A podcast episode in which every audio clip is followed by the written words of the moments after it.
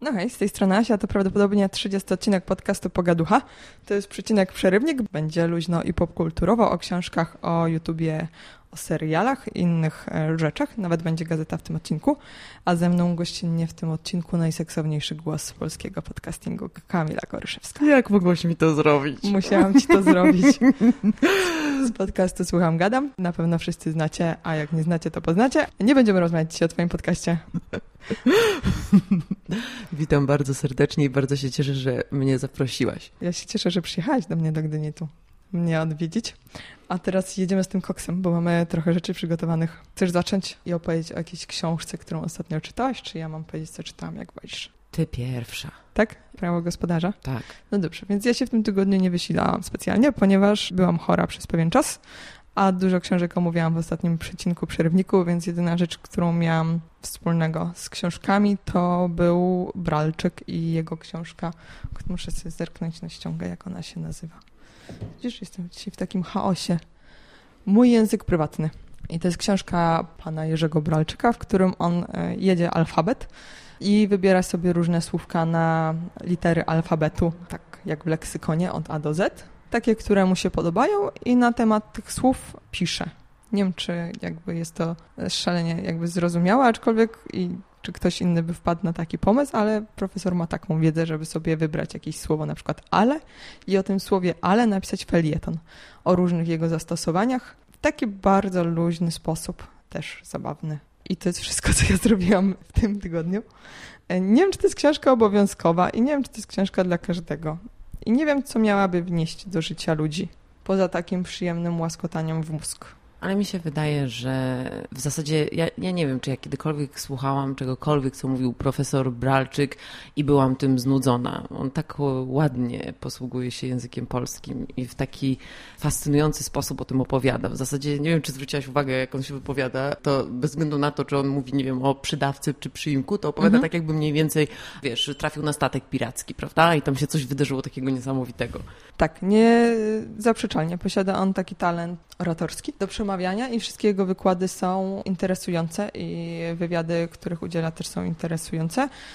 I on zmusza też, znaczy on wychodzi z założenia, że myślimy słowami, w związku z czym te słowa są szalenie istotne. Ja kiedyś z jakiejś książki wziąłem taki fragment, który mówił o tym, że im uboższy zasób słów, tym uboższe myślenie co spotkało się z bardzo dużą krytyką. W ogóle to było zabawne, ponieważ ja wrzuciłam tą rzecz dwa razy e, gdzieś na fanpage, na Instagrama blogowego. I za pierwszym razem przejęło się z dużym entuzjazmem, a potem w ramach eksperymentu wrzuciłam tą samą planszę z tym cytatem po raz drugi, żeby zobaczyć, jak to się zmienia, czy te rzeczy zawsze żerą tak samo i to było po tam dwóch latach, tak? Więc jakby można to było odświeżyć. I za drugim razem nie spotkało się ani z entuzjazmem, a wręcz spotkało się z taką krytyką, że wiesz, jak można tak mówić, a co o ludziach, którzy tam właśnie źle się posługują słowami, czy uważam, że są gorsi. Nie, nie uważam, że są gorsi, ale istnieje taka myśl, którą można by było e, rozważyć. Co o tym myślisz? Czy, czy to zbyt kontrowersyjne? Tak, ja zgadzam się w stu procentach. Też e, uważam,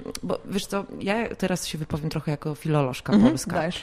Bo ja kiedyś byłam radykalna, mhm. wojownicza, buńczuczna, aż tu nagle trafiłam na zajęcia z dialektów Mhm. I wiesz co, i właśnie tam tak naprawdę zorientowałam się, że to, co często przeszkadzało mi, uważałam za błędy językowe, e, należy do specyfiki danego regionu, ma jakieś swoje, wiesz, e, uwarunkowania geograficzno-historyczne i tak naprawdę jest taką fantastyczną opowieścią o naszych losach. Ja bym powiedziała, że jest bardzo dużo osób, które może nie posługują się językiem literackim, ale mają 1500 określeń na pogodę, pory roku, na, wiesz, na, na to, co się dzieje w naturze, bo po prostu chcą ten świat przeżywać i nazywać. ja bym powiedziała, że tu kolejność jest inna. Jeżeli ktoś dużo myśli, to szuka słów i poszerza swój słownik, żeby móc się tymi myślami dzielić. A jeżeli ktoś nie myśli, no mhm. to klaps. Nie, myślę, że z tego też wynika ta fascynacja tymi wszystkimi hygge, takimi słowami z języków obcych, te akurat często ze skandynawskich, które określają rzeczy lub czynności, których my nie nazywamy w języku polskim, więc jakby ich też nie celebrujemy, jakby nie jesteśmy, albo robimy to nie wiedząc, jak to się nazywa, nie? Jakby właśnie można na to patrzeć z dwóch stron i myślę, że to jest fajny sposób, znaczy na przeczytanie tej książki, żeby właśnie się zastanowić nad pełnymi słowami. Na przykład mi się podoba taki jeden felieton na temat ja i tego, że ja jakby nie jest używane w języku polskim, bardzo rzadko jest konieczne i zgodnie z tym, co twierdzi Jerzy Bralczyk, jest wręcz często niepotrzebne lub niestosowne, bo to jest takie bardzo silne określenie, wyraz ja, którego używamy tylko kiedy tak naprawdę ktoś się nas pyta o obecność, nie wiem, czy, czy my to my, to wtedy mówimy, możemy jakoś to zaznaczyć, a w zdaniach takich pełnych to już jest takie raczej egocentryczne, jeśli będziemy zbyt często wstawiać ja. No i to jest warte chyba rozważenia i gdzieś przemyślenia. Nie dla wszystkich, nie zawsze. Bardzo to jest y, dobra książka do takiego leniwego czytania, które ja uprawiałam w tym tygodniu. Wannie jeden felieton i tyle. I, i odpuścić. Więc bardzo skromnie literacko, ale musiałam odpocząć po maratonie, którym ostatnio uprawiałam. czytelniczym. No i teraz y, jeszcze przed tobą lektura tych wszystkich reportaży, które zostały ci polecone. Tak, czekam. Jeszcze, jeszcze jest tydzień, kiedy będzie emitowany ten, ten odcinek podcastu, który będzie rozstrzygnięcie konkursu. Zobaczymy, ile tam się jeszcze propozycji pojawi, ale już wiele jest szalenie interesujących. Boję się, ale jadę na wakacje, to coś ze sobą zabiorę. A pamiętasz, ja ci kiedyś polecałam Tochmana i mówiłaś, że coś tam zaczęłaś czytać. Tak z ciekawości zapytam, co Tochmana? Wiesz co, ja teraz tobie nie podam tytułu, ponieważ ja to wzięłam... Poszłam do mojej ulubionej księgarni o kawiarni, zdaje się, Gdyni Wademeku. Powiedziałam, daj mi Tochmana, bo kazali mi czytać Tochmana. Dostałam Tochmana cienką pozycją więc byłam zadowolona.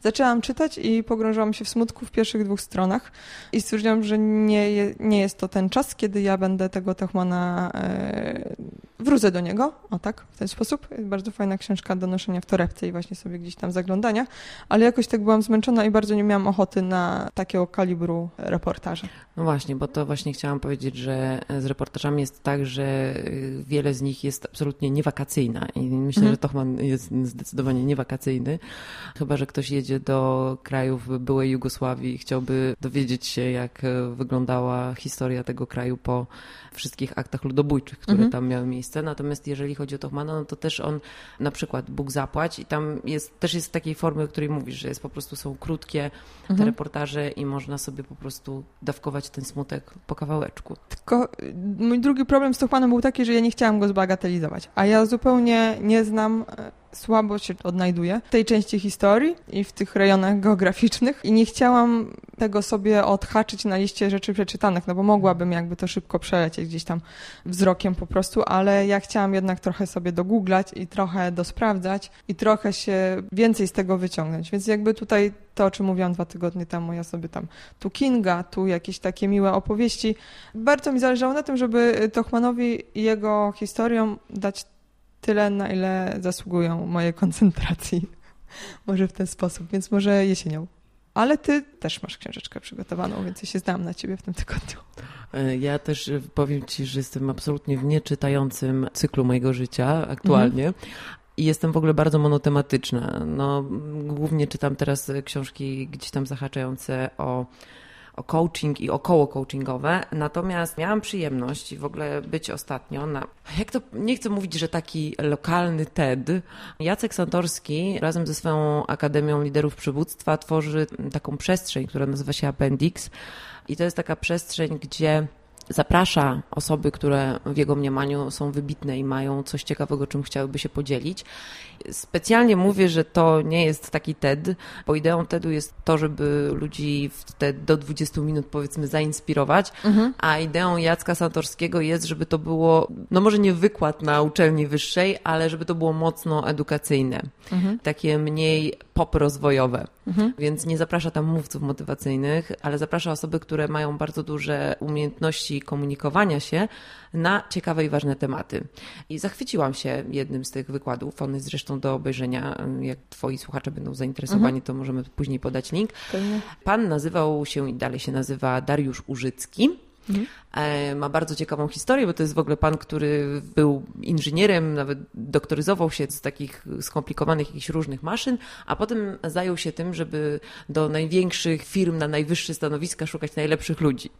I na ten temat zgromadził dużo doświadczenia, a teraz jest konsultantem, wykłada też, ma swój autorski przedmiot na studiach MBA.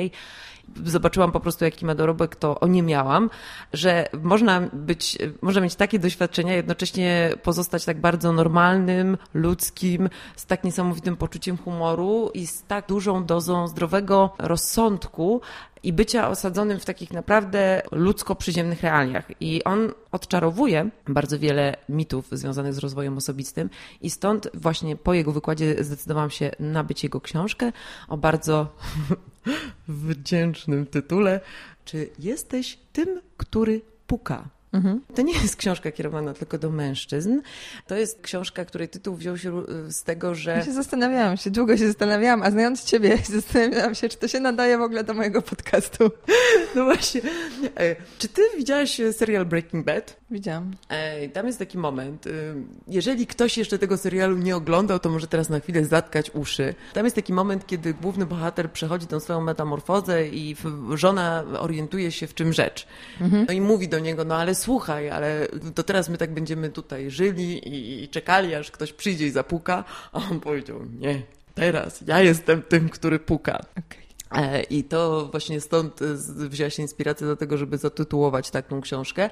A zasadniczo jest to to książka, według mnie, nie tylko dla liderów, menedżerów, czy coachów, czy osób, które się interesują rozwojem, tylko według mnie dla każdego człowieka, bo ona jest takim bardzo fajnym poradnikiem dotyczącym autorefleksji. Jak e, z, ze sobą rozmawiać. Mhm. Nie chodzi o to, żeby zamknąć się tylko na tych rozmowach, ale wręcz przeciwnie, żeby lepiej porozumiewać się ze światem i lepiej temu światu komunikować siebie, swoje potrzeby i lepiej wybierać to, co chcemy ze świata przyjmować. Kluczem do tego jest ta autorefleksja i ona nie jest w taki, powiedziałabym, grafomańsko-ideologiczny sposób opisana, tylko właśnie z takim dużym poczuciem humoru i w taki, naprawdę, dla mnie bardzo przyjemny sposób, bo jestem zmęczona właśnie niedobrymi lekturami z dziedziny rozwoju osobistego. Jako filolożka polska mam takie upodobanie, że czasami lubię czytać złe rzeczy, żeby zrozumieć, dlaczego one są złe. I żeby jakby rozłożyć sobie na czynniki pierwsze każdy aspekt, y, mhm. dlaczego coś mi się nie podoba, czy uważam, że to jest niezbyt interesująca propozycja. Ta książka, czy jesteś tym, który puka, jest bardzo według mnie wartościowa.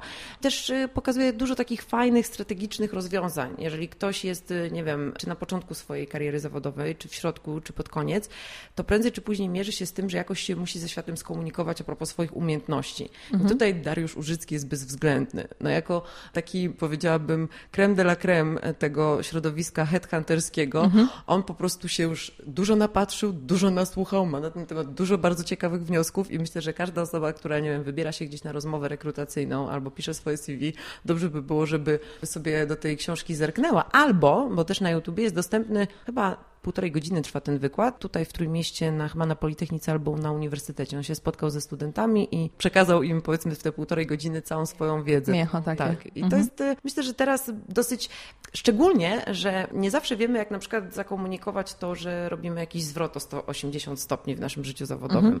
albo, że nie wiem, wywalili nas mhm. i teraz szukamy pracy.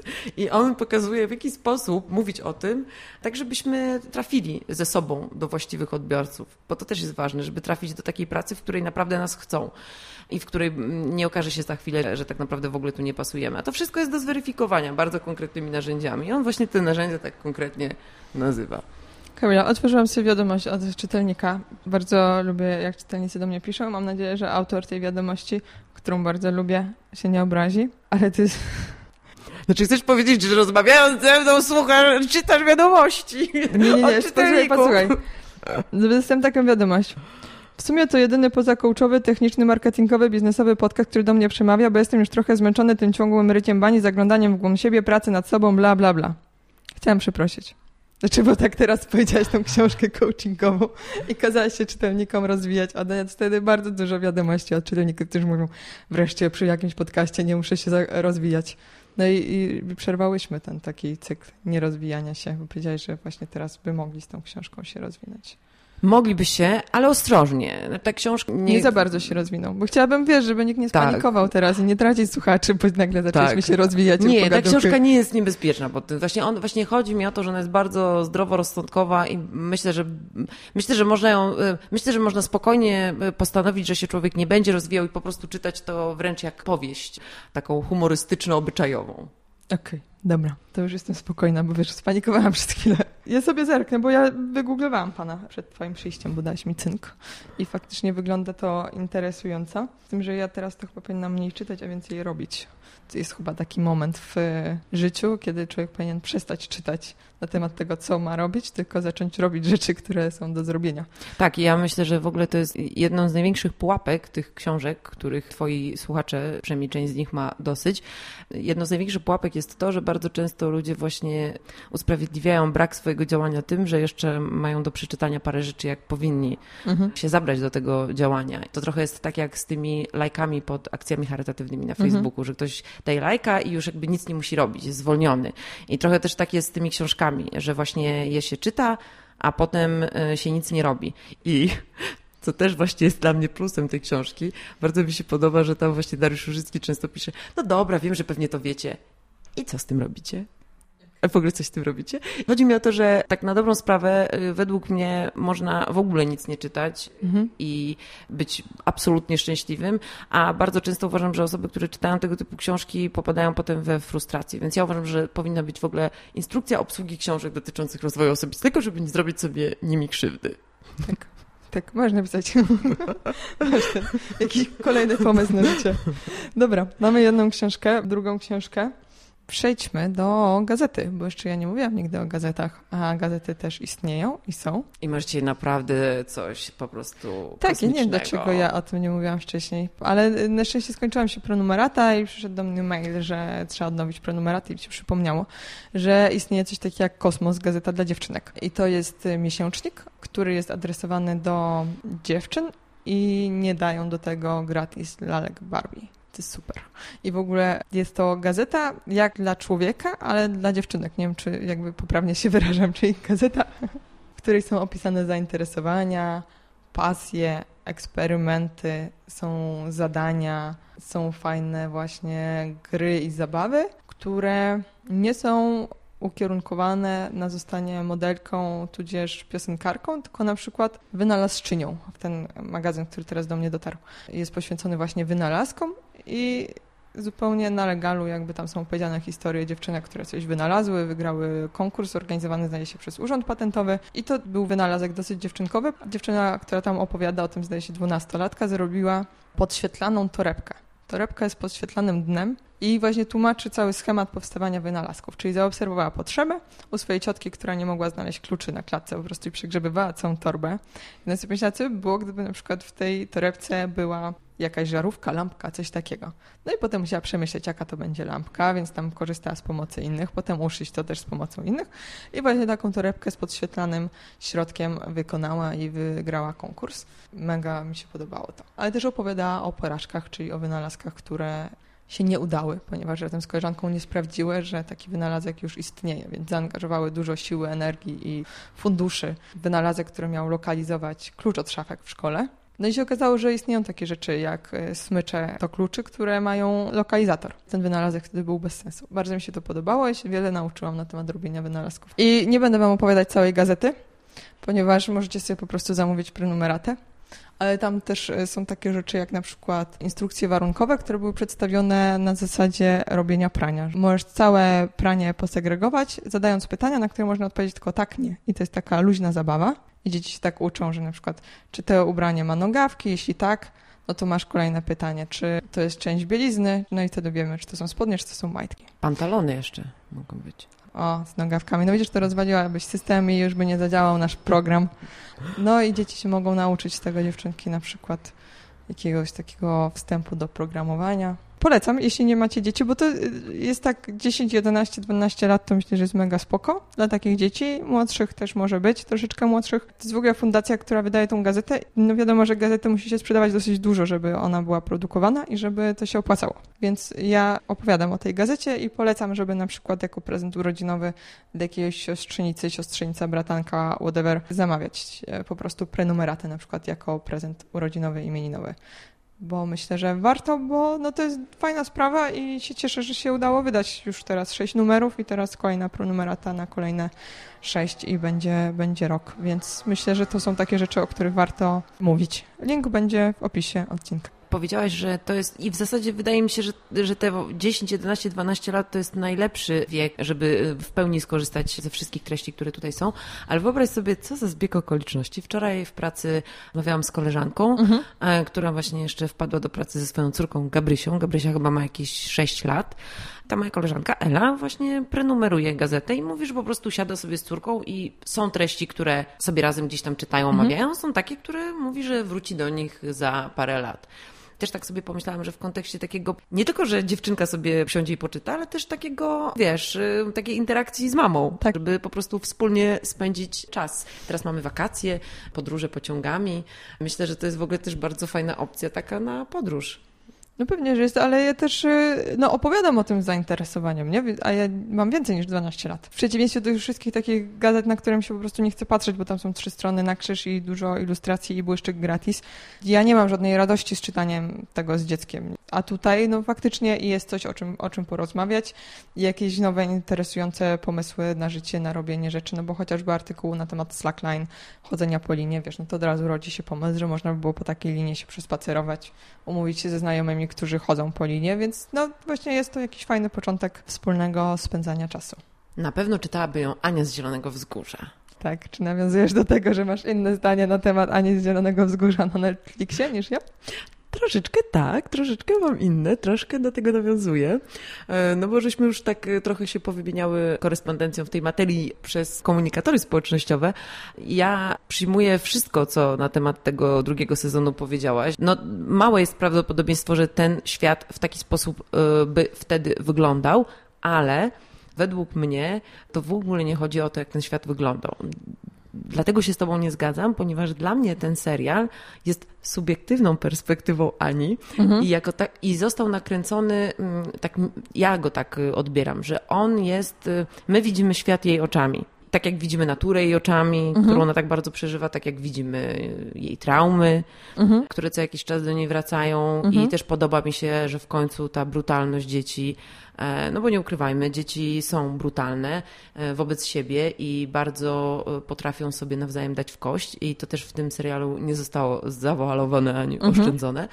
Podejrzewam, że w tamtych czasach jak najbardziej osoby, które były homoseksualne, ale dysponowały gigantyczną fortuną i obracały się w wybranych dla siebie kręgach, mogły żyć tak jak ciocia Diany. Znaczy nie, nie twierdzę, że całe społeczeństwo musiało to akceptować, ale też ja mam takie wrażenie, że, że tam jest też dużo okrucieństwa wobec inności, że ten chłopiec, ty powiedziałeś, że, tak, że, że jest dużo tolerancji. Przecież ten kolega Ani to jest tam regularnie tłuczony, wiesz, łamie rękę, ta przemoc się tam pojawia. Więc y, ja myślę, że rzeczywiście w tamtych czasach mogło to wyglądać inaczej. Pytanie, czy to, co widzi Ania i to, jak ona widzi świat, a wiemy, że jej świat jest zdecydowanie bardziej nasycony i bardzo mocno subiektywizowany, według mnie to tak mogło wyglądać. I ten serial właśnie dlatego mi się podoba, że on jest bardzo mocno nie nakierunkowany na narrację, tylko na, na to, co widzą bohaterowie. Też mhm. trochę się pojawia tej Maryli, trochę się pojawia Mateusza, ale właśnie jest odejście od takiego takich właśnie narracyjnych wątków, które mhm. pokazał poprzedni serial, czy które pokazywała książka. Okej. Okay. No to nie, no to patrząc na to z tej strony, no to faktycznie, to widzimy jakąś bańkę taką, w której żyje Ania jakby i widzimy bańkę, w której żyje ta ciotka, a nie mamy tutaj ujęcia takiego na całe społeczeństwo. Tak, ponieważ ja mówiłam na temat ekranizacji Ani Zielonego Wzgórza na Netflixie i mówiłam, że mi się nie podoba, że wszyscy są tak open-minded i w ogóle szalenie otwarci na świat. Każdy może być kim chce, bo do dzisiaj nie możemy być kim chcemy bardzo często i trochę mi się nie podobało, że u Ani to się udaje jakimś Avonayla zabitym dechami, ale tak, biorąc pod uwagę twoją interpretację, która jest ciekawa, mogę się zgodzić.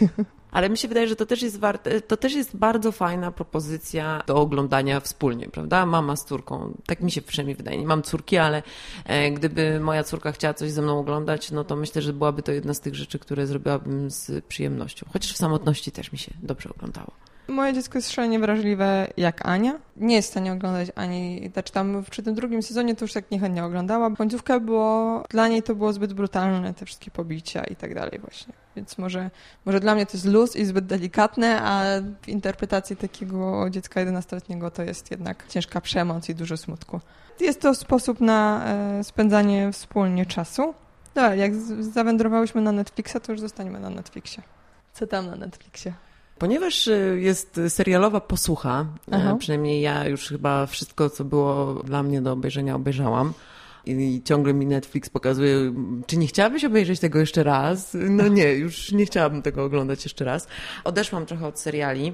Skoro rozmawiają ze sobą dwie podcasterki, to myślę, że zaczęłabym od y, zaprezentowania człowieka, który według mnie robi najlepsze najlepiej robi wywiady na świecie, po prostu. To jest gwiazda, y, po prostu ikona amerykańskiej telewizji, David Letterman, który jakiś czas temu odszedł po kilkudziesięciu latach współpracy z telewizją CBS i prowadzeniem takiego między innymi kultowego programu Late Night with y, David Letterman.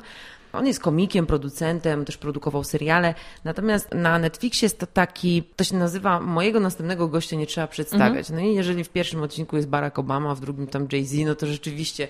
W drugim jest Clooney. A w drugim jest Clooney, tak. A potem jest... Ta, już teraz e, nie, nie, pamiętam, jak one idą po kolei, ale tak, rzeczywiście... ale nie trzeba ich przedstawiać. Tak, nie trzeba ich przedstawiać. Dla mnie jest, jest po prostu niesamowite to, w jaki sposób on rozmawia z tymi ludźmi. Z jednej strony ja mam wrażenie, że w ogóle tworzę jakąś taką bardzo osobistą przestrzeń, do której ja jakoś tam jako słuchacz jestem dopuszczona, mhm. a z drugiej strony cały czas to, że jest publiczność, bo te wywiady są nagrywane przy dużej publiczności, jest częścią tych rozmów. Mhm. W związku z tym, że to jest produkcja telewizyjna, to tam jeszcze pojawiają się takie fragmenty, gdzie David razem z tym gościem gdzieś w jakąś jego przestrzeń prywatną zagląda.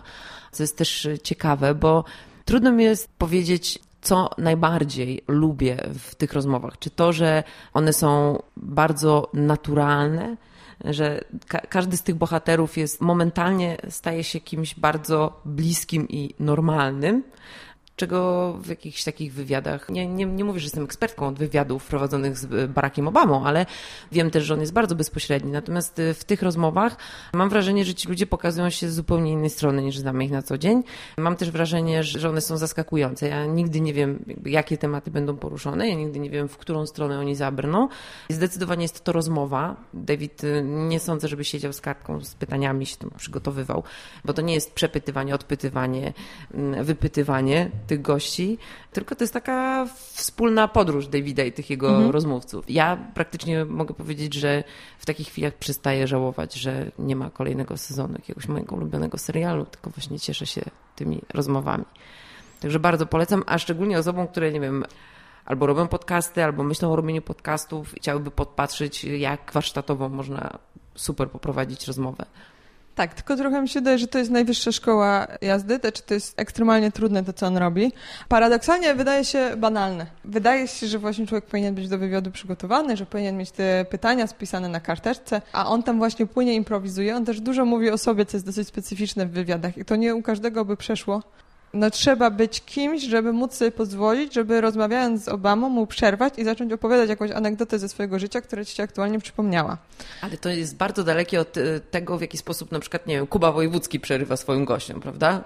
Tak. To nie jest jakby aroganckie w taki sposób narzucający takie, właśnie taką wyższość, tylko raczej równość ta równość jest fajna, no bo jednak pomimo tego, że ta rozmowa jest taka prowadzona bardzo właśnie na luzie, Wczoraj sobie zobaczyłam ten odcinek z Klonejem, dlatego wiem, że był drugi, ponieważ kiedyś tam oglądałam wybiórczo te odcinki i teraz stwierdziłam, że wrócę do tego.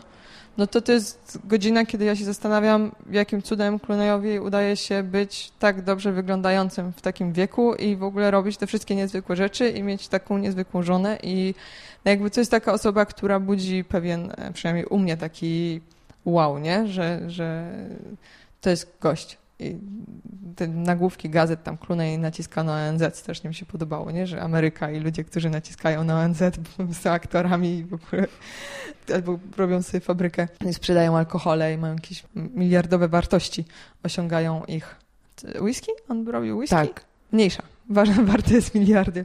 No więc prowadzenie z takimi ludźmi właśnie rozmów totalnie na luzie jest bardzo trudne i podziwiam i tak i można się stamtąd uczyć i nie można tego lekceważyć i studiowanie sobie właśnie każdy przypadek to może być bardzo fajna szkoła, czy podcastingu, czy w ogóle prowadzenia rozmów.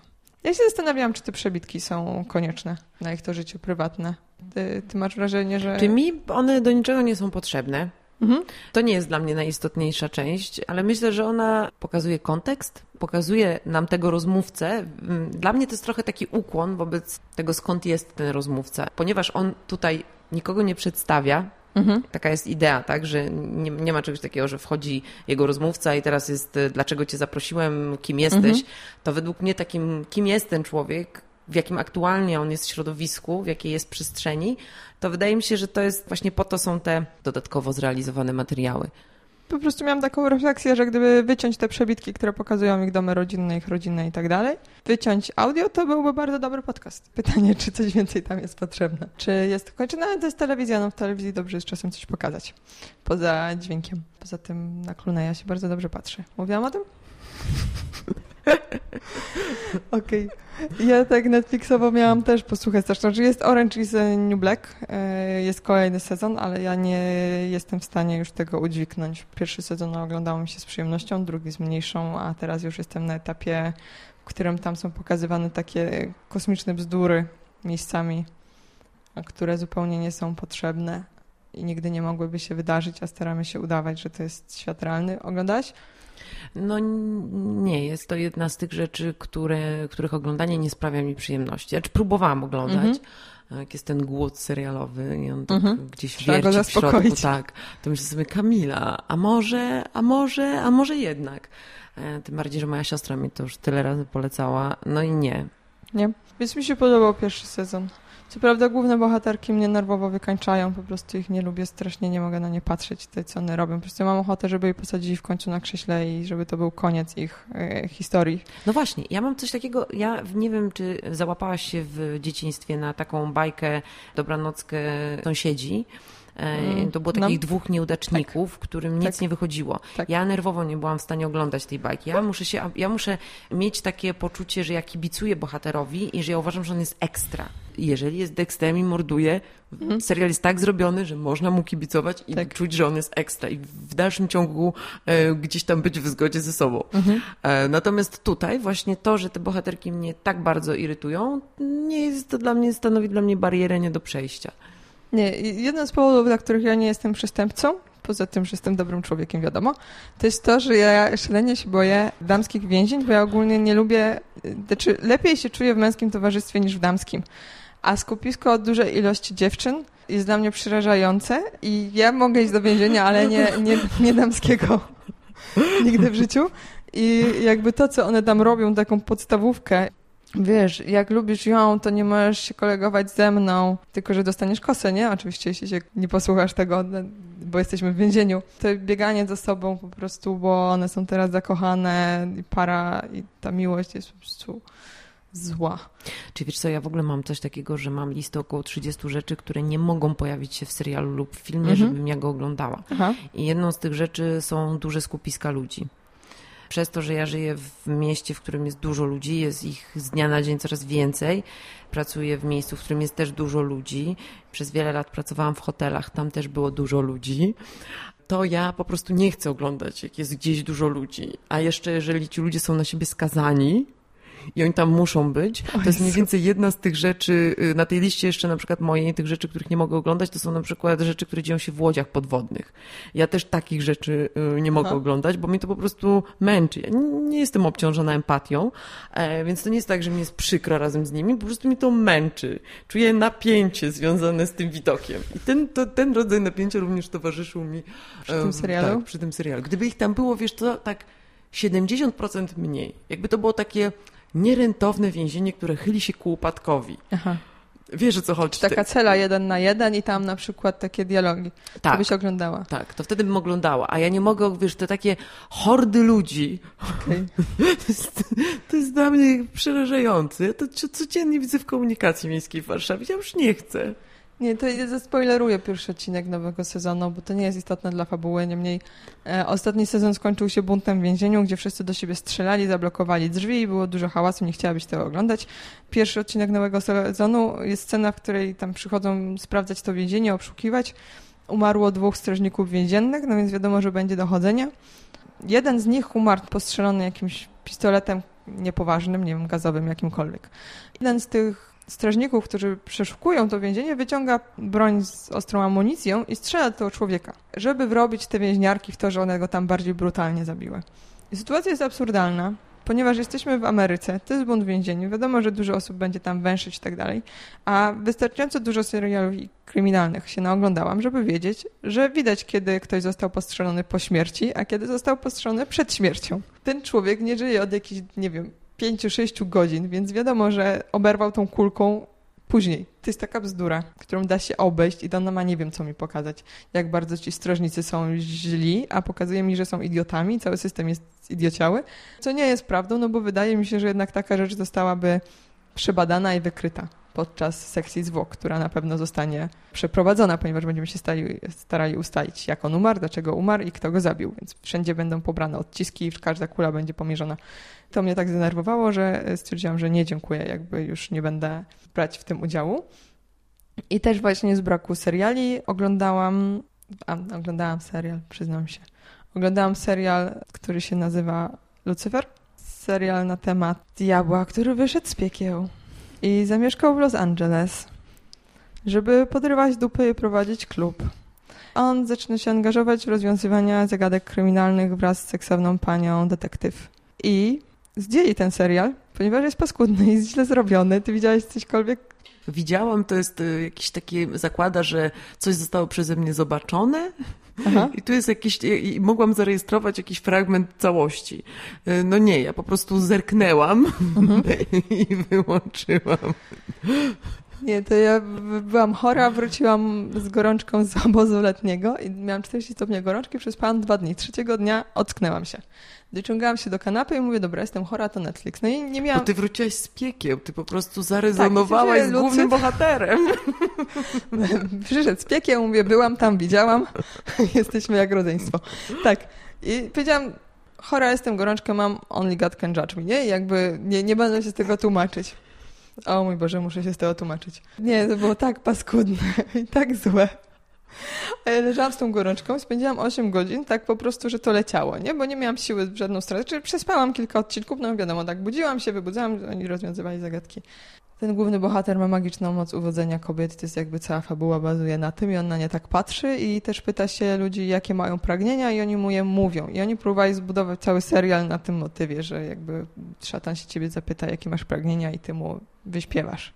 Ja nie będę nic więcej mówić na tego, temat tego serialu, poza tym, że jest paskudny i żeście sobie tego nie robili.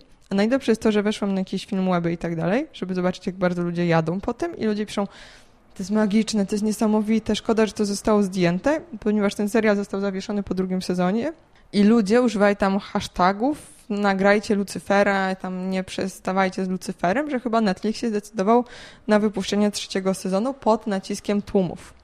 Znaczy, to mówi wszystko na temat kondycji świata, w którym żyjemy. Ale przerzuciłam to z siebie. Tak, zobaczyłam Lucifera i było to złe. Tak patrzysz na mnie z litością. Nie, to powiem, I zażenowaniem. Nie, czy w, w, w, takim razie chciałam zapytać, y, czy zdarzyło ci się oglądać y, Broadchurch albo Happy Valley? Nie, nie wiem. Na mojej liście seriali wybitnych są te, które są najwybitniejsze. I to mhm. są oba te seriale. Ja w ogóle bardzo lubię brytyjskie kilku, dosłownie sześcio, siedmiu odcinkowe kryminalne mhm. seriale, w których główną bohaterką jest y, kobieta, policjant z jakiegoś małego miasteczka, która jest przez scenarzystów nakreślona w taki naprawdę pełnokrwisty, bardzo realistyczny sposób. Ja przez jakiś czas mieszkałam w Anglii i dokładnie ja naprawdę widzę te kobiety i one mhm. są naprawdę takie, jakie one są mhm. tam. Ze wszystkimi swoimi problemami, dylematami, jakimiś wyobrażeniami na temat siebie, świata, z jakąś taką zgodą na to, co się już nie, raczej nie uda i nie wydarzy. No i w takiej małej społeczności, która jakoś tam sobie żyje, dochodzi do zbrodni. Robi się dosyć wąskie grono podejrzanych, tak jak już mówiłam, lub jak jest mało ludzi. Mhm. Tych ludzi jest mało, ci ludzie są w szoku, przechodzą jakiś taki, można było powiedzieć, proces grupowy e, związany z sytuacją, która miała miejsce. Zagadka jest bardzo trudna do rozwikłania, mhm ale pani detektyw jest bardzo inteligentna i to jest, ja jej kibicuję, bo ja e, widzę, jak dużo ona robi, żeby rozwiązać tą sytuację. Mhm. Często gdzieś tam swoim kosztem, często gdzieś tam błądząc, y, potykając się, wstając, mając przy okazji dużo różnych swoich osobistych, e, niepoukładanych spraw. Z jednej strony kibicuję bohaterce, z drugiej strony widzę, co się dzieje w przestrzeni dookoła tej bohaterki, czyli bardzo dobrze jest pokazane są realia mhm. tych małych miasteczek, bo ja właśnie w takim małym miasteczku mieszkałam. To jest y, trochę przeciwieństwo tego Lucyfera, który gdzieś tam przychodzi i, i on coś robi, ktoś mu coś mówi. To bardziej pokazuje, że po prostu świat składa się z nas, i wszystko mhm. jest w nas. Zło nie ma jakichś takich, wiesz, wielkich pazurów. To nie jest jakiś zły pan, który wyszedł z lasu, tylko to może być osoba, z którą żyjesz przez 30 lat y, drzwi w drzwi. Mhm. W Lucyferze to nie jest tak. To zazwyczaj są złe rzeczy, które są banalnie proste i zazwyczaj Lucyfer jest jakoś w to umoczony i próbuje to trochę zatrzeć. Ja nie chcę o tym mówić. Zobaczę dwie rzeczy, o których mówisz i podlinkuję je w opisie z przyjemnych rzeczy, które ja widziałam na Netflixie, jeśli już jesteśmy w tym sezonie, w którym się nic nie dzieje, to jest Amazing Interiors. Tak. I to są domy i to jest przyjemny program, w którym ludzie robią sobie domy, przestrzeń, w którą ich chcą mieszkać w różnych nieoczywistych lokacjach lub nie wiem, na łodzi czy z kontenera. Ja uważam, że jakby robienie rzeczy domu w kontenerze jest istotne i każdy powinien kiedyś zamieszkać w domu z kontenera. Jakby nie musicie się ze mną zgadać, to jest takie zboczenie Uwielbiam tiny houses i to jest y, coś, co śledzę gdzieś tam w internecie. Holendrzy się specjalizują w takich małych domkach robionych z przyczep, czy właśnie z kontenerów. Mówiłam już o domach w kontenerach. No, czy, I że każdy z nas powinien raz w życiu zamieszkać w kontenerze. Myślę, że ta myśl wybrzmiała. Ja sobie to zaraz zanotuję. Tak, ale można też na przykład w ciężarówce przerobić na dom. No jest dużo możliwości. Na Netflixie robią taki dom z na przykład z Łodzi, ale też są pokazane domy, które są jakby klasycznymi domami, które wyglądają jak zwyczajne domy, a w środku ktoś sobie zrobił coś niesamowitego. Na przykład Muzeum Horroru z filmów, jak się rekwizyty z filmów e, sobie trzyma. I to nic nam nie daje, możemy leżeć przy tych upałach i po prostu patrzeć bardzo jest to dobry sposób na spędzanie czasu przy takich temperaturach, jakie aktualnie mamy. No i stand-up. Stand-up, przechodzimy do podcastów i kończymy, więc nie martwcie się. To nie będzie tak długi odcinek, jak się zapowiada. Na razie dużo gadamy. Stand-upy są na Netflixie również. Mnie najbardziej interesowały żeńskie stand-upy. Mhm. Ja nigdy nie lubiłam męskich stand-uperów i ja wiem, że ty parę razy tutaj polecałaś też e, mówiłaś o podcaście, który mówi o mhm. stand-upie. Nagrałeś to. Mhm. Tak. Natomiast ja po prostu mam specyficzne poczucie humoru. Bardzo często jest tak, że coś, co jest w ogóle śmieszne dla większości osób, na mnie działa właśnie jak bajka sąsiedzi, że mhm. ja po prostu nie mogę tego jakoś zdzierżyć. No i myślę, że nie bez przyczyny wybrałam sobie na oglądanie stand-upów takie, które potem okazało się, że w ogóle nie są śmieszne. Uważam, że ludzie są najciekawsi w momencie, w którym przechodzą jakiś bardzo newralgiczny moment w swoim życiu. Albo to jest kryzys, albo to jest jakaś głębsza transformacja, która zahacza o rozpacz, ból, lęk i inne tego typu mhm. interesujące mhm. ludzkie doświadczenia. Jeżeli człowiek ma ochotę się tym podzielić, jest inteligentny, bardzo inteligentny, ma niesamowite poczucie humoru, ma bardzo duży dystans do siebie i ma bardzo skrystalizowane i takie dojrzałe i przemyślane e, spostrzeżenia dotyczące rzeczywistości, no to wychodzi z tego takie arcydzieło jak Nanette. To jest tytuł w wykonaniu Hanny Gatsby, to jest australijska komiczka, e, która w zasadzie tym wystąpieniem żegna się ze sceną i mówi, dlaczego się z nią żegna. Oczywiście tam są fragmenty, które są śmieszne, natomiast absolutnie nie będę mówić o czym to jest. Możecie sobie na Netflixie zobaczyć trailer i po trailerze ocenić, czy warto, czy nie warto. Diagnozę społeczną, jaką ona robi, w ogóle zahaczając o historię sztuki sprzed kilku wieków wstecz, e, mówiąc o swoich doświadczeniach, mówiąc o swoim społeczeństwie, o swoim pokoleniu, o swojej specyficznej sytuacji w środowisku, z którego wyrosła, pokazuje, ja myślę, że w ogóle to jest historyczne wystąpienie, które jakby przylecieli do nas kosmici i powiedzieliby, słuchaj Kamila, my musimy zabrać na górę coś, co by powiedziało, taki, wiesz, takie coś godzinę trwa, bo mamy mało miejsca, a mówi bardzo dużo o świecie. To bym powiedziała, że słuchajcie, to na pewno się tam powinno znaleźć. To by była podła wizytówka świata. No okej. Okay. A widziałaś? No oczywiście, że widziałam. Widziałam, ale y, ja oglądam stand-upy. I im więcej ich zobaczę, tym bardziej jakby mi to wchodzi. Widziałam takie rzeczy, które teraz są uznawane za taki pop stand-up, czyli coś takiego, co o, to jest tak popularne, że to w ogóle już nie jest stand-upem, ale to robimy zawsze, tak? Czyli jak długo jak coś jest niszowe, to jest spoko, jak jeśli coś się wybije, to zaczynamy to tak trochę lekceważyć, czy mówić o tym, że albo to nie jest prawdziwe i szczere, nie? No wiadomo, rap, jak jest popularny, to nie jest prawdziwe i jakby stand-up też, jak się wybije, to nie jest. Potem widziałam trochę tej polskiej sceny stand-upowej, takiej, która gdzieś tam się zaczęła rodzić i wychodzić gdzieś tam właśnie z tych kabaretów, gdzieś szukać swojej drogi, trochę patrzeć e, na zagraniczne. Przyszedł Netflix i przyszło to, co on nam oferuje. Zobaczyłam prawdopodobnie większość rzeczy, które są aktualnie na Netflixie. Niektórzy są zabawni bardziej, niektórzy mniej i niektórzy jakby mnie bardziej bawią, a nie mniej, co jest zupełnie naturalne. E, I z radością zaczęłam śledzić kobiety, ponieważ w Polsce widziałam może trzy kobiety i jakby ciężko wypowiedzieć na ten temat, no bo jaka to jest grupa, tak, na, na, na temat, której się możesz wypowiadać, na trzech osób na Polskę, która jest dostępna na YouTubie. Już mówiłam o tym, że ja też w moim całym takim wychodzeniu naprzeciw kobiet i tego, że możemy wszystko to, co mężczyźni, no ale nie mówić, wiesz, no. no ale nie takie rzeczy, nie? Takie miałam taką blokadę w głowie gdzieś na początku i bardzo byłam zaskoczona sobą, nie? że jakby w ten sposób to odbieram, że o ile mężczyznom jakby zupełnie dobrze się bawi, jak mówią różne sprośne rzeczy. I... Mówisz teraz o Amy Schumer e, i o jej wystąpieniu, e, ten, ten stand-up, e, ten odcinek chyba nazywa się The Leather Special. Ona jest w takim kostiumie z czarnej skóry i powiem szczerze, że dla mnie poziom otwartości, wulgarności, a jednocześnie dobitnej precyzji w opisywaniu zjawisk, które są powszechne, a o których się nie mówi, no jest po prostu, no szapoba. Ja nie miałam takiej blokady, ja po prostu czułam ulgę. Boże, w końcu ktoś to powiedział na głos. I widziałam, że wśród publiczności też w przemożnej większości panuje ulga, a nie śmiech. No w zasadzie taki kto mhm. powie to pierwsze, jakby spuszczenie takiego powietrza, napięcia, że jest tyle tematów, o których nie mówiąc, generuje się napięcia, które są ważne, mhm.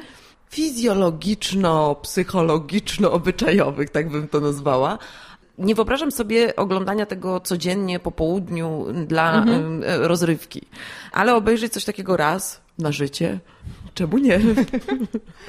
nie, myślę, że to jest y, jakby interesujące, bo tam są diagnozowane różne rzeczy i też o pewnych problemach łatwiej mówić w taki sposób, w których po prostu e, właśnie się śmiejemy, niż wyjść gdzieś z tym. Wiele kwestii jest w stand-upie poruszanych właśnie, czy feminizmu, czy politycznych, czy właśnie dyskryminacyjnych, no ten od którego zaczęłaś i o którym mówisz. Czy nie wiem, bo to, to nie było tak, że on mnie jakoś tam uwiózł i że stwierdziłam, że to jest najwspanialszy stand-up, jaki widziałam w życiu. On też jest właśnie mało nastawiony na takie bycie na siłę zabawnym i dośmieszanie go. Tam jest bardzo duże nastawienie na przekazanie tego, co chcę powiedzieć. Nawiązania do historii sztuki są fascynujące i troszeczkę też to mnie zmusiło do myślenia, kurczę, nie wiem jak to powiedzieć, żeby wiesz, nie spoilerować. W każdym razie ona się odnosi do Van Gogha i do tego, czy on się leczył, czy on się nie leczył środkami psychotropowymi. Ludzie mają taki pomysł, że właśnie jeśli jesteśmy zabawni, czy kreatywni, czy jacyś, i to jest związane z chorobą psychiczną, to może dla dobra ludzkości my nie powinniśmy się leczyć tej choroby psychicznej, tylko po prostu ofiarowywać światu to, co... Z depresji. Tak, czy z depresji, czy z jakichś innych zaburzeń. To było punktem wyjścia do moich przemyśleń na temat Kinga i na temat tego artykułu, o którym mówiłam ostatnio w gazecie książki, gdzie autor felietonu jakby żałował, że King przestał brać narkotyki, ponieważ wtedy był bardziej twórczy.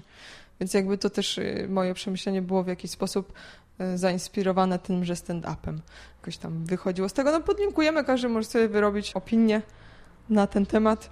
Ja zawsze postuluję, żeby dać szansę i raz jakby się odciąć od swoich przekonań i tego, co myślimy, że wypada czy nie wypada, zobaczyć, jeśli nam nie pasuje i źle się czujemy oglądając stand-up, to po prostu tego nie robić. E, nie zmuszać nikogo. Nie wiem, czy coś jeszcze, bo wiesz, staram się tak mówić, żeby właśnie nie opowiedzieć tego stand-upu. Ja myślę, że nie ma co psuć zabawy, bo myślę, że y, tak na, tak na dobrą sprawę, nie wiem, czy się ze mną zgodzisz, można posłuchać pierwszych pięciu minut i już wiesz, czy to jest dla ciebie, czy to nie jest dla ciebie. Tak mi się wydaje. Zaeksperymentować ze sobą mhm. w roli słuchacza, odbiorcy. Tak mi się wydaje. Co, przechodzimy do polecenia podcastu standardowo? No to, to, to dajesz. Ty pierwsza. No dobrze, więc ja muszę y, na mojej liście kolejną osobą do polecenia jest Kasia Bieleniewicz, która ma podcast tuż przy uchu. Ja o niej mówiłam kilkakrotnie już przy okazji tego, że przy czymś mi pomogła, albo że zna się na galupie, no ale nie polecałam jej w sekcji podcasty polecane. Więc teraz to robię. Serdecznie polecam podcast Kasi, która ostatnio obchodziła rok swojego podcastowania i świętowała to. To jest taki podcast, przy którym możecie się rozwinąć, więc jakby jeśli ktoś tak panicznie się boi rozwijania, to to może to nie jest dla was, ale jakby czasami warto. Nie, ja się nabijam, ja wiem, że rozwijamy się czasami. I z Kasią można. Kasia jest bystrą babką i tworzy podcast i ja się z tego bardzo cieszę, że kobiety tworzą podcasty i jeszcze ona tworzy podcast merytoryczny i z sensem. To jakby ekstra. Zerknijcie sobie, odcinki są różne, na różne tematy. Bardzo wszechstronnie podchodzi do gości, zagadnień, często związanych z pracą czy z tymi własnymi talentami. Więc trzeba tam sobie wejść, poczytać tytuły i znaleźć coś, co będzie Wam się podobało i dać szansę, jeśli tego podcastu jeszcze nie znacie. I to tyle, no nie będę będę więcej mówić. Tak, ja też bardzo lubię podcast Kasi i myślę, że to też jest w ogóle fajne. Dużo ciekawych treści mogą tam znaleźć osoby, które pracują z domu, które są freelancerami. Tak, kilka odcinków jest o pracy z domu, no. Fajnych gości Kasia zaprasza i też jest taką osobą, która słucha, gdzieś tam daje przestrzeń tym ludziom do tego, żeby gdzieś się podzielili tymi swoimi doświadczeniami, z tą mhm. wiedzą. W sensie takim, że według mnie naprawdę wyłapuje do danych tematów najfajniejszych ludzi, wiesz, którzy mhm. się specjalizują w tym obszarze ma nosa do ludzi. O. Tak. Zgadzam się z tobą. Też masz podcast do polecenia. Tak, ja mam do polecenia podcast. Ostatnio stwierdziłam, że to jest y, podcast, y, jeżeli mierzyłabym po prostu, jak bardzo jestem w linii z słuchaniem czegoś w momencie, w którym wychodzi, to to jest podcast, który osiągnąłby pierwsze miejsce. W sensie, jak mhm. tylko wychodzi odcinek, tego rzucam y, i to nie tylko dlatego, że one są krótkie i trwają 7, 10, 12 minut. Mam tutaj na myśli podcast Pod skórą, który prowadzi Piotr Peszko. Ja o Piotrze mówiłam w, dwa tygodnie temu, w ostatnim przecinku, tylko mówiłam o tym jego projekcie 2EDU, w którym on tam edukuje i robi projekty e-learningowe i uczy na temat e-learningu, a tutaj znajdujemy jego drugą twarz. I to chciałabym powiedzieć, że tak jak tłuszcz jest nośnikiem smaku, tak samogłoska jest nośnikiem dźwięku i rzeczą, która mnie odstręcza od niektórych e, treści audio jest to, że rozmówcy połykają samogłoski i w związku z tym do mnie nie dolatuje e, w ogóle sens ani brzmienie wypowiedzi. I Piotr dla mnie są takie dwa e, słynne dzień dobry. Jedno należy do twojego gościa, do, do gościni Gosi, która ma swoje energetyczne dzień dobry, dzień dobry, a Piotr zaczyna przeciągle, przeciągając każdą z samogłosek i to ja już jest dla mnie taki oddech, że ja już po prostu bez względu na to, czy coś obok przejechało, czy coś się wydarzyło, to ja wiem, co on powiedział. Aha. Natomiast e, to, co jest dla mnie bardzo interesujące w wypowiedziach Piotra, bo on tam, nazwa pod skórą, on mówi o tym, co mu weszło, zresztą chyba mówił o tym w pierwszym odcinku, jak drzazga pod skórę. To są takie jego osobiste historie. E, ja bym powiedziała, że gdzieś tam są, mieszkają obok tych stand-upowych frakcji. Ja jestem w ogóle bardzo zmęczona tym, jak ludzie mówią, jak wszyscy wiedzą, jak ogólnie wiadomo, mhm. bo wszystkich interesuje, bo nikt nie lubi. Lubię ludzi, którzy mówią za siebie, wypowiadają się w swoim własnym imieniu i Piotr zdecydowanie e, wypowiada się tutaj w swoim własnym imieniu. Jeżeli człowiek inteligentny, wrażliwy, z poczuciem humoru się wkurwi, mhm. i na jakiś temat wypowiada się we własnym imieniu, to gdzieś tam też rozminowuje to moje napięcia, często związane z różnymi społecznymi sytuacjami. Ja nie mam takiej odwagi jak Piotr, żeby tak powiedzieć wprost o różnych zachowaniach. Polecam odcinek o kłamczuszkach, polecam kontrowersyjny odcinek o drenach, ale są też e, inne odcinki. Są też odcinki, które są takimi, powiedziałabym, mikrofilozoficznymi powiastkami, których Piotr e, tak na dobrą sprawę, na przykład ostatni odcinek dotyczący wakacji, dotyczący doświadczania siebie w przestrzeni wolnej od e, bodźców. I one są cenzuralne nawet. Mhm. Natomiast są też takie bardzo wulgarno-świntuszyńskie jak papaja. Mhm. To jest jeden też z moich ulubionych y, odcinków. To są też odcinki, których słucham po kilka razy. I o. myślę, że nie ma drugiego tak charakterystycznego, odważnego, niepokornego podcastu na naszej podcastowej polskiej mhm. scenie. Chyba, że na niego nie trafiłam jeszcze. To jest taki podcast, który zdecydowanie nie, nie jest dla wszystkich, więc ja go nie polecam u mnie w podcaście. Bo no, nie każdemu może wejść. Mi Piotr o tym może wie, a może nie wie. Ale spotkam się z nim, zanim to wypuszczę, to mu powiem. Nie wszystkie odcinki mi wchodzą. Przy czym jakby to jest y, bardzo fajny człowiek i bystry człowiek i jakby dużo robi rzeczy, ale nie zawsze gdzieś tam... Ale to nie jest kwestia jakby tego, co mówi, tylko y, to nie jest ta energia. Jakby dla ciebie to jest, y, tobie się podoba to przeciąganie, gładko wchodzi, a mi nie zawsze, nie? I to też jakby, jeśli ja jestem właśnie czymś rozdrażniona, to dla mnie to działa irytująco, nie? Więc y, każdy musi sobie zaryzykować utratę 7 minut życia i zapoznać się. Zobaczyć, tak, czy go to zirytuje, czy ukoi. No bo tak. dla, dla mnie to jest kojące. Ja się czuję zawsze taka uspokojona. Przestaje... No, ale to ja się często z tym spotykam, że ludzie mówią, a ty słuchałaś Piotrka teraz pod skórą, co on nagrał, co on tam daje w ogóle. Ja mówię, w ogóle nie, bo w ogóle, w ogóle nie dam rady, bo, bo miałam wystarczająco swojego nabuzowania i zirytowania, żeby jeszcze się dociążać Piotrkowym. E, no, tak jest, tak jest. Piotr będzie tutaj mm, niebawem w przecinku, przerywniku. Mam nadzieję, że tak nam się uda nagrać, jak się zobaczymy. Chyba na tyle, bo już gadamy, gadamy, gadamy. A ja muszę potem zrobić opisy tego, wiesz. nie wiem, czy już mówiłam, że leniwa jest się po podlinkować wszystko, co powstało. Dziękuję Ci bardzo i cieszę się bardzo, że, e, że się spotkałyśmy. I teraz idziemy jeść. Idziemy jeść. Idziemy jeść. O, Najlepsza ja część spotkania. O, dziękuję. Dobra. Pogaducha. Ale ładnie. Możesz jeszcze raz, dajesz tak? jeszcze raz. No. Pogaducha. Pogaducha. Jeszcze musisz tu, tu, tu. Taki, tu, tu, tu, tu, tu. Pogaducha. Bardzo dobrze. Dziękuję bardzo. Dziękuję.